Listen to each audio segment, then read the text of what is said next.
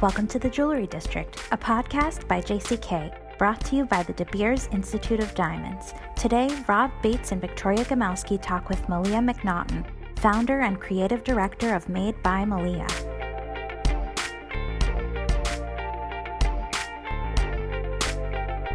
Hey everyone, welcome to the Jewelry District. This is Victoria Gomelsky, editor in chief of JCK and JCKOnline.com, calling in from Los Angeles, and I'm with Rob Bates, news director of JCK and JCKOnline.com, calling in from New York City. And I'm actually, and this is not how it typically is, I'm at uh, JCK World Headquarters. So I'm very excited. It's very nice. Global headquarters. Yeah, I miss that office. That's a. Yeah, it's a nice office. Do I sound more professional being in the office or not? You kind of do, actually. Yeah. I feel like there's space around you. You're not kind of hemmed in in a living room. Not in a, like a nine year old's room. Not in a nine year old's room. You've got you've got space. Is it a nice clear day? Can you see out those beautiful windows of one world? Uh, I don't. I'm not at a window, but yes, it is a. It is a very nice day. Well, I hope to make it to the office myself. I've been on a tear of travel as per usual, and I just got back from Tucson for the gem shows. So we'll probably have to catch up on those on our next podcast. But I'll just tease you by saying it was a pretty phenomenal show, from what I understand. Most dealers seem to be in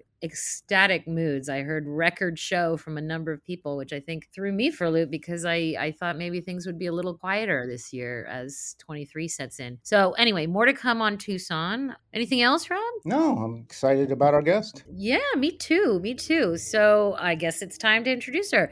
So, I've had the pleasure of meeting her on a couple occasions. I think her name will be familiar to many of you because she's done a lot of high profile collaborations. Um, she's a wonderful designer based in New York, Malyia McNaughton, founder of Made by Malyia, a line of fine jewelry. She's calling in from Brooklyn. One other detail you should all know about her, if you don't already, is that she is a board member of the Black in Jewelry Coalition, which is a membership association dedicated to the inclusion and advancement of Black professionals in the jewelry, gem, and watch industries. And we'll definitely get to talk to her about BIJC and the latest initiatives this year. Um, but more importantly, we just want to hear about her and her background and some of her jewelry collabs. Malyia, welcome. It's so great to have you. Thank you so much for having me, Victoria and Rob. I'm so excited to be on the podcast today. Yay. Well, we always start out, and, you know, we, Rob and I have done our research, so we know a little bit about your background and that you grew up in the Bronx, but we'd, we'd love to hear your story and um, a little bit of how, what led you to jewelry. Absolutely. So, yes, I was born in the Bronx. My parents are from Jamaica. And so, after a few years, we moved to Florida, and I went to college at Florida State University, where I studied fashion merchandising and product development, which now in hindsight laid the foundation for jewelry, actually. So, I moved back to New York to pursue my career in fashion. I got a nine to five working for Nicole Miller in their sales and product development department and really just worked really hard because I enjoyed fashion. I knew that's what I wanted to do at a very young age. And so over time I just I was looking for something a bit more elevated in the creative department and so I started working at another fashion brand and then moved on to designing the line and I kind of fell into jewelry quite literally. I was looking for a body chain for an event and couldn't find one and so I designed what I didn't know at the time would be my first piece and put it on Etsy and kind of built the collection organically and very unconventionally self-taught and all the other things that goes along with that and allowed my clients to kind of direct where the brand would go Wow. So the body chain, and that was 2014, right? Yeah. Were you designing it initially as just something you wanted to wear to an event, and and then it became something that you thought, well, wait a minute, this this might actually sell? I sourced some chain. I made it for a music festival that was being held in Philadelphia. I wore it to that music festival and was there with a group of my friends. And I got stopped so many times by people asking me, where did I, you know, at the time, body chains were a very hot ticket item. And so I had one on and not many people had had it at the time. And so I got stopped a lot by people asking, where did I buy it? Where did I buy it? And about after the fifth or sixth person, my friends kind of looked at me and was like, you might be onto something. Like you might be onto something here. Um, and so we went out to lunch and they came helped me come up with the name at the table. They're like, you should call it Made by Malyia. And the moment I heard it, it was one of those Oprah aha moments where I just I felt like I had landed in that space that covered all the bases for me. It was creative, it had my name. I could kind of build it and make it whatever I wanted to. So it didn't start out initially as a business idea. It started out as a creative outlet and then it blossomed into what it's becoming now. And the technical aspects of making a piece of jewelry, did it take you a long time to master those or is something that just came naturally? Because it's complicated it's not it is very easy. complicated. Um, i would i would thank my fashion background for that. I've always had a knack for figuring things out and kind of reverse engineering things. My mom still has a sketchbook that i did when i was very young but i was more clothing focused but obviously my sketches had accessories on them. Um, and my sister went to school for fashion design so we've always kind of gone back and forth in that space and so that lent itself to my development coming naturally to me. So it did take me a bit of trial and error. It took me about six months to perfect it, to feel comfortable to sell it to folks, sourcing the right chain and kind of testing it, wearing, doing wear tests, which I'm familiar with because of my fashion background, and then kind of putting it into the market and testing it and getting feedback from clients that way. So it did come, it was a bit of natural instinct as well as just really putting in the work to make sure that I perfected what I was doing. And are you still on Etsy? And how was that starting out on that platform? So my shop is still live on Etsy. I've moved away from the platform from selling actively on there because I've kind of blossomed into wholesale and all these other areas. And so I, I want to make sure that I'm not on too many platforms that I'm not able to manage effectively. But while I was on there, it was phenomenal. I had quite a few sales on there and it was just really great building a community and people looking. I, I credit my customers on Etsy for amplifying my voice and kind of bringing me to market because they trusted what I at the time didn't know was going to turn into anything really. They were just buying into an idea. So uh, that's still dear to my heart. And I hope to do another collection and, and launch it specifically on Etsy. But yes, Etsy was a great launching pad for my brand. And did you start building out? So it started with the body chain, but did you, how, how quickly did you kind of expand into other pieces and other earrings and necklaces and so on? It took me about a year to start experimenting. I think the next inquiry I got from a client was, can I make nose rings, like temporary nose rings? And so I made non permanent nose jewelry and body jewelry. And then someone asked me for a ring, which that ring is still available on my website. It's the Boundless ring. That was my first ring in the collection. Um, and so it kind of started to expand very organically based off what I got requests for or custom orders for. And then I started to say, okay, I need to build an actual suite, a collection. And then that's when the website came along. But I, I really allowed for my clients to be a part of the process and I brought them into the journey and kind of brought them along with me one of the things we we hear a lot is that it's very hard when you're just starting out to get into this industry because you don't necessarily have the personal connections and you know the the cost of materials and the cost of learning all the skills involved uh, can be a lot. Did you find that and how'd you overcome it? Well, Rob, we're still overcoming. no, but um no, great question. That is definitely a major barrier to entry for emerging self taught, whatever the category is, designers like myself, designers of color, uh, Black designers who don't have that background or anyone who doesn't share that background of generational access um, because that's one thing i did learn about the industry very quickly is that it's generational which is a beautiful thing. I, I love that. I feel like that's one of the reasons why i really want to grow into the industry because it's something that i see as a part of the legacy i can pass on to my future relatives and family. So that's definitely been important to me. And so i would say that it is challenging and one of the ways that i've overcome that is by being transparent with my clients or you know working different pillars of the business so that it can it can work for me and not against me by being intentional about the type of projects that I take on by releasing smaller capsule collections but making sure that they're impactful so that I can sell through and then that can allow me to kind of grow at a more organic pace. Um, so that's one of the ways that I've been able to channel that disadvantage and making it an advantage just really focusing on the design. And that's one of the advantages I think I have as a smaller emerging designer is that I can spend more time perfecting the designs, like really not rushing to put out product and, and making sure that the products have, um, you know, market viability and having clients really be drawn to that. And then that kind of being the catalyst for how I grow the brand over time. This podcast is brought to you by the De Beers Institute of Diamonds. With over 130 years of experience, the De Beers Institute of Diamonds provides expert online and in person education across the diamond pipeline. Sign up for their Introduction to the Four Cs workshop in New York City, March 13th, 14th, or 15th. Choose the date that works best for you. This full day in person course provides hands on experience in grading, covering each of the four Cs.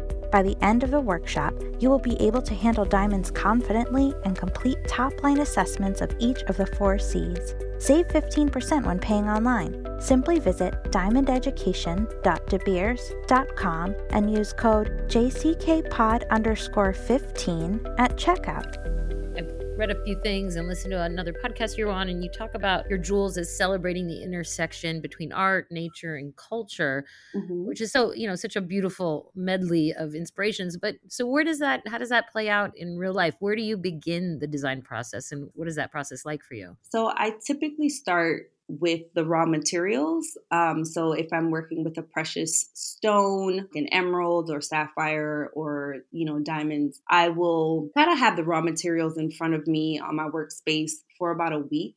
And I'll start with inspiration images and nature. I'll spend time in nature. I'll go by water because I'm very inspired by the movement of water and just the movement of nature in general. And so I need to spend time immersed in that environment. And then, you know, once I walk away from it, an idea will come to me. So my design process is very organic. I don't try to force the designs to come to me. And so that, you know, lends itself to its own set of challenges when you have deadlines that you need to meet. But I spend time really letting the designs direct me and the natural materials direct me. And then I, you know, will start with just a very rough sketch of a piece. And then I will kind of put it up on the wall, look at it for a day or so, and kind of see what else that inspires. And then from there, I'll start to engineer it and do the measurements and make sure that it's, you know, um, structurally sound. And then I'll send it over to, you know, my CAD designer and have them CAD it so I can see what it actually looks like in a 3D form. And then I will follow the next steps in the process of sampling and, and the other steps. But it's a pretty unique process. Um, and I, you know, I've just kind of learned to embrace it because I, I realize this is the natural course of how ideas come to me. And it could be weeks that I don't have an idea. And then one day I'll have a hundred sketches come to me in a row. So it's pretty, it's pretty cool. I love the vision of you sitting there uh, surrounded by stones at your desk. Yes.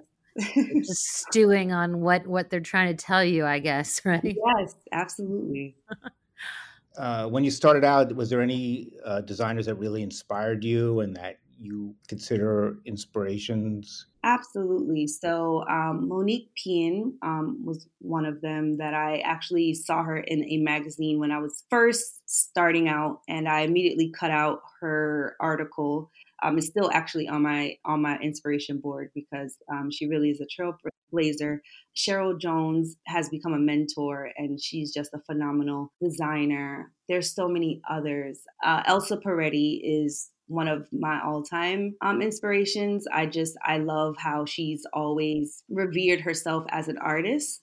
Um, and that's something that I've been very intentional about as well. And so she's a major inspiration for me. Mm, great names. Monique, I haven't heard her name for a while. You just reminded me. She's, yeah, a talented woman. So you have really done quite a few collaborations for somebody who's still sort of, you know, pretty new to the industry on the whole. Um, it's been impressive to see how many organizations you partnered with. So, Natural Diamond Council, remind us when it was their Ana de Armas campaign, correct? Yes, 2021. 2021. So, kind of in the thick of the pandemic. Tell us a little bit about that, and then, and then also your most recent collaboration with Banter, which I didn't even realize that was the new name of Piercing Pagoda, and its new creative director, Grammy-nominated rapper and songwriter artist Tierra Whack. But first, tell us how did the NDC partnership come about? Absolutely. So the NDC uh, partnership came about. They launched the Natural Diamond Council in partnership with Lorraine Schwartz. They launched a emerging designer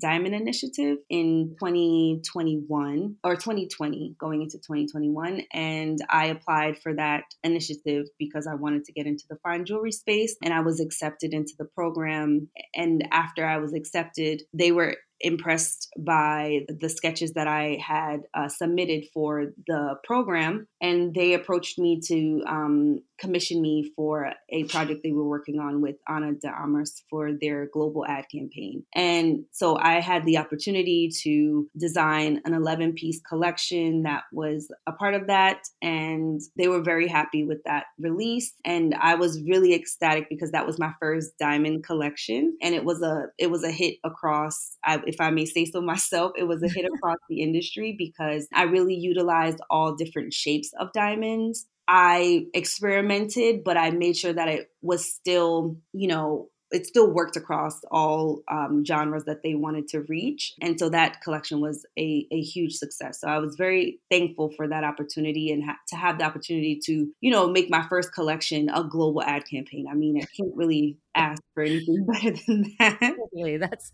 it's quite a place to start. Yeah, I mean that's really remarkable, and you know she's what a you know great showcase for your work. Right. That open even more doors? Yes, absolutely. I would say that was definitely my introduction to the fine jewelry space, and that led to um, other amazing opportunities. I partnered with Banter by Piercing Pagoda, and they were working with the creative director. At the time, they didn't tell me who that was. And then I found out it was Tierra Whack, who I'm a huge fan of. And so I had the opportunity to meet her at a concert, and immediately she recognized that I was a, the designer of the collection. And she, you know, was raving about, you know, excited for me to work on the project. And so she really trusted me to create pieces based off her imagination, which is from one artist to another, it can be challenging to have that responsibility. But I was so glad that they trusted me and she trusted me. And she was also very happy with the collection. So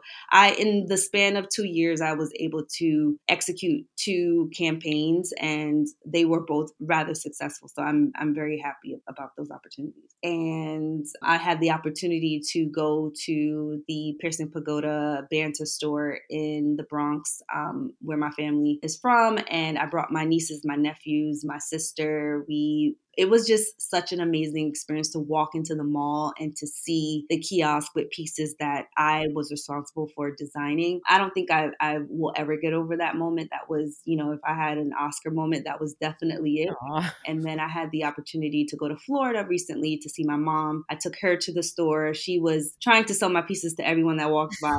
pretty, pretty to watch. Um, so yeah, just having the opportunity to see the collection be presented in 550 stores nationwide, oh. I am still in shock by that. Well done. That's so cool. Congratulations. Thank you, Thank you so much. Uh, you had your jewelry worn on SNL, I guess. Yes. Did, were you tipped off on that? I had an inkling, so they did um, reach out. The stylist um, did reach out. It was, um, I, I, should say, it was Lizzo who. who Lizzo, yes specifically Lizzo, the one and only Lizzo, they reached out to borrow a pair of earrings and a few other um, items like rings. And they didn't say for what specific event, but I, I knew it was, you know, going to be something pretty large. And then the night of SNL's airing, I get an email. So thankfully, Greenwich Street Jewelers, who is one of my favorite wholesale partners, they had the earrings at the store. And so they helped to coordinate to get it to Lizzo. And so once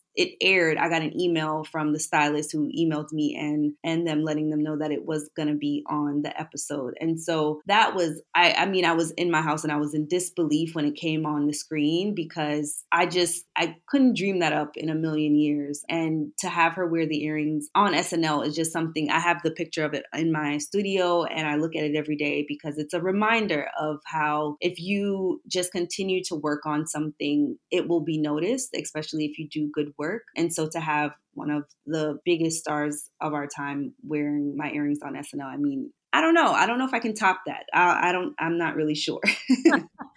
a lot of and were they um remind me which earrings they were were they one of your signature styles yes so they were actually the uh, wave hoop earrings they feature channel set baguettes um, and I did it in a channel set that kind of shows the baguettes from any angle. So they really glistened on live TV. They glistened in the photos. They were really the standout of that taping because you could see them from every angle. So it was just a really awesome moment to see them on TV and on Lizzo.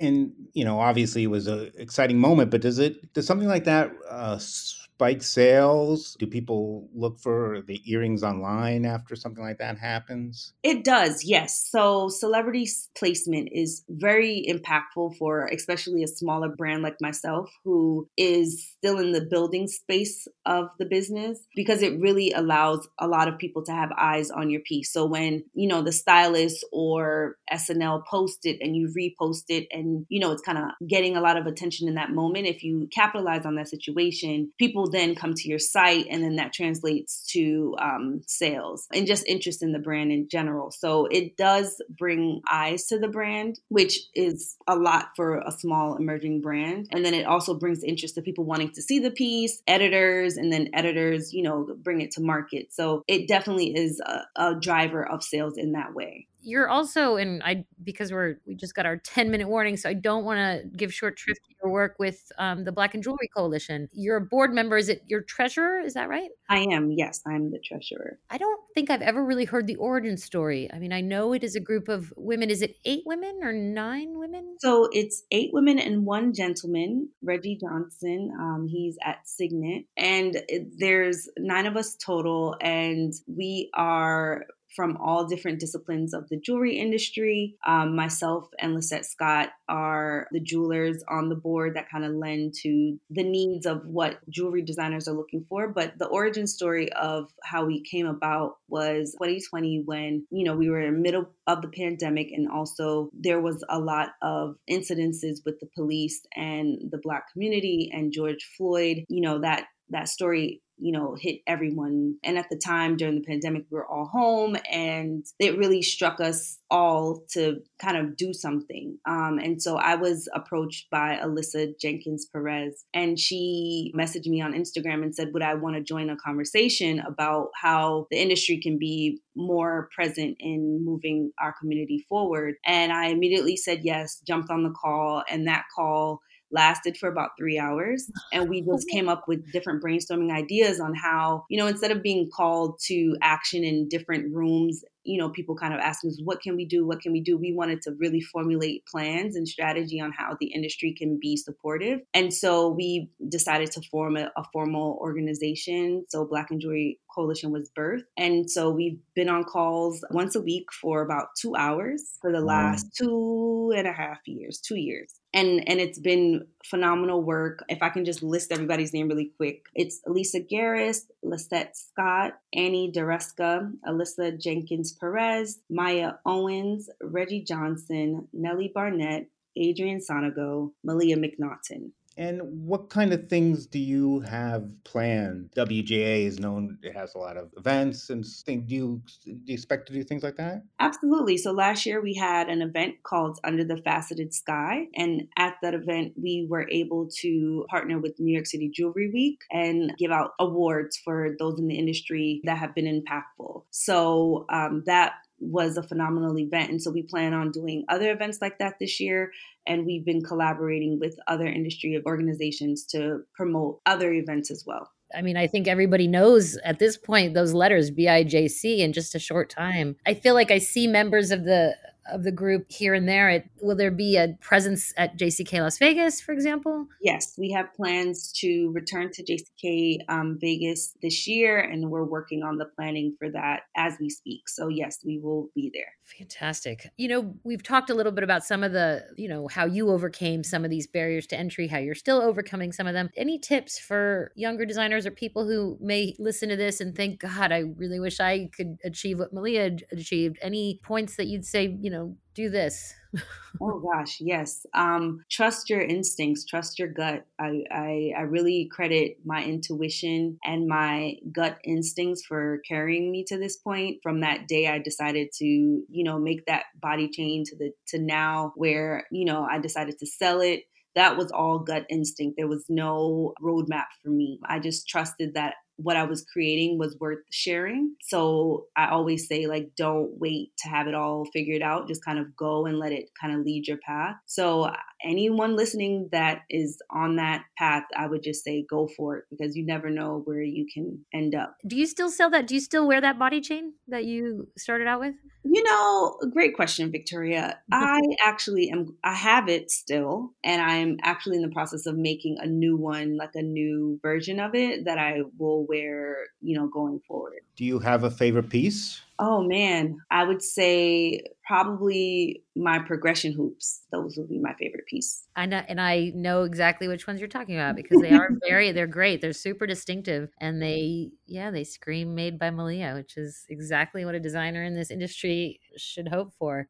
Any, anything else you want people to know or you want to tell people? Thank you so much to everyone in the industry that's been super supportive to my journey to this point, and I look forward to continuing to make strides in the industry. So thank you. Fantastic. Thank you so much, Malyia. I hope our paths cross soon.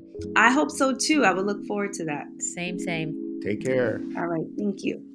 Thanks for listening to the Jewelry District. I'm Natalie Chomet, the producer of the podcast. If you liked what you heard, please rate, review, and subscribe to our podcast wherever you may listen. We hope you'll join us next time on the Jewelry District by JCK.